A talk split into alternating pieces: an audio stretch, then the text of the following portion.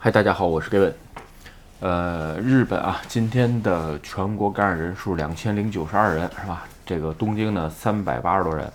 呃，整体来看吧，这个数字一直在下降，所以呢，呃，一切就是其实变得都就是都是照好的方向发展。然后呢，另外一个，这个晚上录视频的时候，是吧？这个日本政府最新的呃一个消息吧，应该是呃蔓延防治法和紧急宣言全面解除，也就是说，呃，就九月三十号、十月一号开始吧，就全面解除了。其实这个带来之后的一些事情，呃，就是说。嗯，应该是经济刺激啊。我个人认为啊，有人说，哎呀，这个现在又什么都不定，回来又，呃，又来新的一波。这个现在有专家说了，如果是第六波再来新的一波的话，很可能是明年的二月份，也就是说有一些变种啊之类的引起，是吧？但是呢，呃，能解除的时候还是解除。呃，在我来看吧，呃，日本政府现在两个当务之急是吧？一个就是说，呃，发行这个注射疫苗的证明，这是一个电子证明，就是已经注射完疫苗了。然后呢，第二就是尽快的刺激经济。为什么说这两件事很重要呢？像这第一啊，这个疫苗这个注射之后证明啊，可以有更多的政府的一些措施，比如说勾突啊、打折呀等等等等。但有人说这不差别化吗？没办法，在这种特长时期啊，这个这种差别化的手段还是有效。然后呢，另外一个，咱们就刚才说了那一部分是吧？这个呃，刺激经济，其实刺激经济吧，这个现在也都想的差不多了，其实就等实施是吧？从这两从这几点看吧，基本上，呃，今年还剩这么几个月吧，就是说一切还能算过得稍微好一点。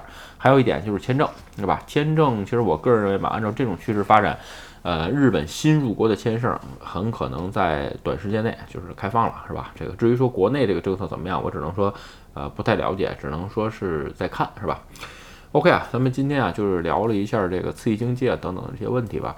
呃，加上总裁选举是吧？这个马上就要到来了，所以在这个时间点，咱们今天啊聊一聊这个日本经济的现状和一些碰到的问题是吧？这个至于说怎么去解决啊什么这个事儿呢？啊，我只能说，咱们先要知道这个事实是如何，然后呢，第二，日本政府解决和个人如何应对啊，这个是完全两回事儿是吧？OK 啊，咱们先说，呃，日本这个现在对于。呃，日本经济吧，一共现在有这么几个问题，所以呢，也需要着手去改善。这个东西是经济财政白皮书，由内阁府出的。这个有兴趣的朋友可以在网上呃搜一下啊。这个咱们今天先说吧，一共六件事儿。先说第一，现在日本经济面临，第一，这个日元太高了，高涨不高涨不下。有人说啊，这个有人经常有朋友说啊，哎呀，这个什么日元高了，这你不是出国旅游这个能能便宜吗？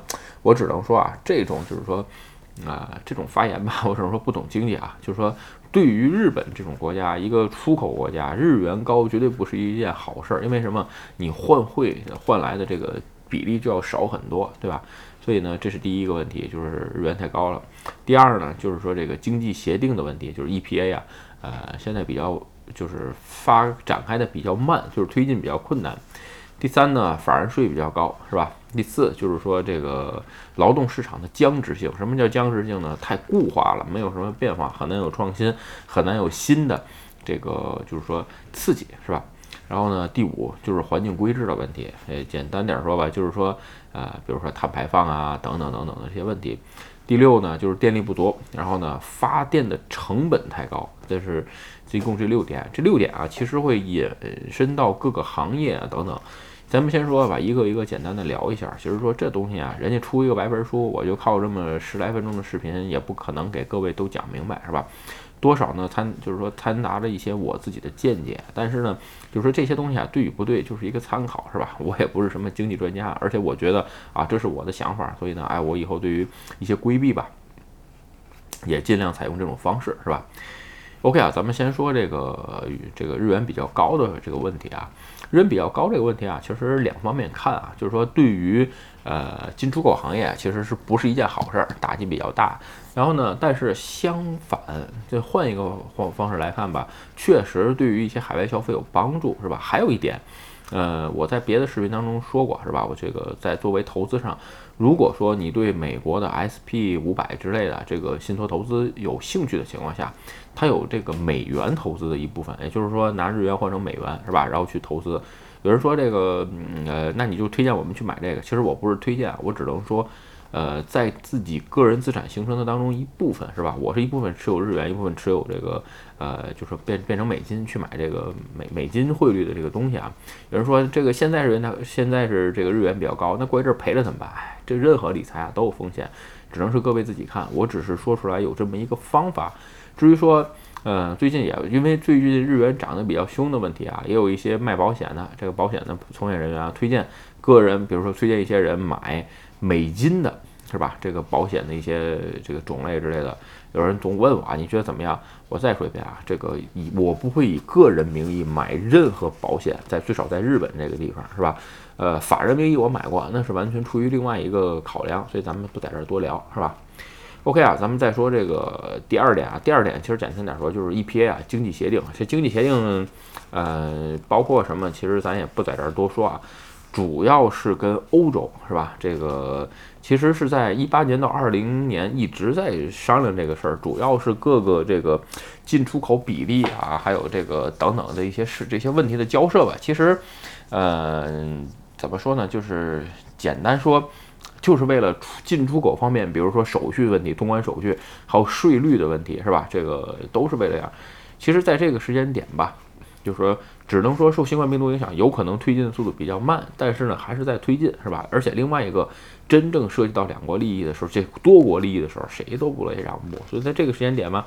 嗯，有可能是个坏事儿，但是我觉得，呃，也不是不能解决，还是那个时间问题，有可能，呃，会在二零二二年吧，这个问题可能能得到解除，是吧？这个解决，呃，有人说这就慢不好，其实也不是不好啊，有一些，比如说夕阳产业啊，是吧？你可以通过这个时间点再给自己一些缓冲，是吧？就是说，其实任何事情都是有好有坏的，是吧？第三是法人税的问题啊。这个日本的这个前总理吧，这个安倍是吧，在任期间就说日本的这个法人税高的问题，法人税高有什么不好？你比如说亚洲这个大家公认的一些国际认公认的国际大都市。是吧？这个东京，然后呢，这个新加坡，其实新加坡啊，就是在法人税上有很多的优质优惠的政策，所以呢，吸引更多的法人来新加坡，在新加坡，特别是美国、欧洲企业以新加坡作为这个据点啊。其实日本更希望你这些企业把亚洲的据点建在东京，但是我只能说有一点吧，没办法，是因为你的法人税太高。呃，安倍上岸上任之后吧，一直致力于减少法人税，其实这是个很难的事儿啊。但是呢，我只能说不得不减。为什么呢？就是说，这你这个法人税居高不下，犹如犹如杀鸡取卵，你知道吧？你不应该在这种法人税上去做过多的要求。相反，你通过企业在日本提高，比如说雇佣率啊，提高各个产业啊等等这些方面来提高收入，我觉得是一个合理现象啊。法人税呢，啊，其实还是还应该再降，而且还有很多下降的空间。虽说不能跟新加坡看齐吧，但是你也得降到一个差不多的水平，不能一下比人高出来百分之十几啊，这个是让人很难接受的，是吧？OK 啊，咱们再说第四个吧。第四个就是劳动市场的僵直性啊，这个劳动市场的僵直性对于日本来说，呃，其实已经慢慢在做改善了，对吧？但是。呃，我只能说劳动法不改，最少就是说终身雇佣制这一条不改，这个僵直性其实很难改善。但是在职场上的一些，你比如说雇佣方式，特别是这几年允许私允许这个副业，另外一个就是允许远程。允许副业的情况下，需要更多的自由支配时间。自由支配时间哪儿来？哎，通过远程是吧？这个比如说减少通勤时间啊等等，能增加增加更多的多样化。其实简单点说吧，在现在这种多元化的劳动市场的这个经济上，日本政府已经看出来了当年这个劳动法的各种弊端。但是什么时间点改？其实我还是那句话，就是个人认为。就是说，短期内之之内很难啊，因为这法你这是昭和年间弄的，弄到现在都没人想过改，一下改，那这些那这些老年间的人怎么办，是吧？只能说现在的工作方式多元化、多样化，有可能才有更好的方式去做，我觉得更比较合理一些，是吧？OK 啊，咱们再说这个第五吧，就是这个环境的规制。环境规制其实就是说白了就一点，就是脱碳的问题，是吧？这个脱碳这个事儿吧，其实很多人都把这个就是脱碳这个事儿聚焦在这个汽油车上，是吧？前两天这个丰田章男，日本自动车协会的会长已经说了，日本的很多官员无脑的这个站队这个电电动电动汽车这个事儿，就完全不负责任啊。其实我也这么看，就是说，呃，脱碳换成电了，就就能把这个就是这个脱碳解决了嘛？解决不了，你哪来的发电呢？电不还是要发嘛，对吗？咱们一会儿说第六点就会知道。所以在这个时间点上看，只不过是通过这个汽油的这些二氧化碳排放改成工厂了，那有什么区别？就集中排放跟分散排放的这么个区别。相反，就是说水速，水速的这个引擎有可能才是未来的更多的一个发展。对，单纯单纯的说，嗯。为了实现环境的规制，我们得要做一些什么？其实这个完全脱节啊，是需要你你在为实现这个目标还有有找到更多的方法。其实这是在在做的啊，咱们不就是说，经常会有人就说，哎，脱碳就一刀切，就电动电电动汽车不就完了吗？其实真不是你想的那回事儿，是吧？因为各种各样的原因，在视频当中咱们都聊过，所以说不点了。比如说，呃，发电量不足啊，还有这个转换率的问题，对吧？所以有的时候说吧，呃，现在来看，其实。就是说没有什么，就是说太大的，就是说好方法对于这个环境规制，而且，呃，怎么说呢？作为日本，作为这个脱碳国之一吧，已经贡献了很多很多，而且日本的这个减碳量非常非常大，是吧？OK 啊，咱们再说最后一点啊，就是说日本的电力不足和这个发电量比较贵。日本的电力不足啊，其实比较有意思啊，日本总在这儿说自己电力不足，但是。呃，东电的停电率应该属于世界上最低的，那这个加动率相当高啊，超过百分之八十，把超过法国百分之十几个点，法国好像是百分之八十，日本应该能达到百分之九十九或者百分之九十八，我记不清了具体数字。所以在这种情况下。嗯，造成什么原因？就造成成本很大，是吧？当然了，现在这个社会谁家停电都不乐意，对吧？所以说，有的时候有人就说，哎呀，日这个为什么说我刚才说了，日本不能改成纯电的这个汽车社会？简单点说，日本的发电费用太高了，大概是欧洲的一倍。有人说啊，你改成绿色能源或者怎么样吧？我只能说啊，嗯，你比如说地热这个用不了，然后另外风力发电，呃，也很多地方很难实现，是吧？所以说。呃，现在大部分的成本其实是在这些电力公司运营成本上了。为什么？我刚才说了，断电率太低了，因为它有一个高标准啊，所以说什么事情都是冗余，对吧？所以这个时间点吧，只能看出来，其实，嗯，日本要想解决这个发电力这个电电费更高，是吧？成本更大的这个电发电不足怎么办？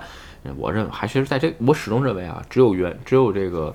呃，合理核就是核能发电才是唯一的解决办法，因为现在为止吧，人类找不到比核能发电更，就是说效率更高的发电方式啊，最少我认为。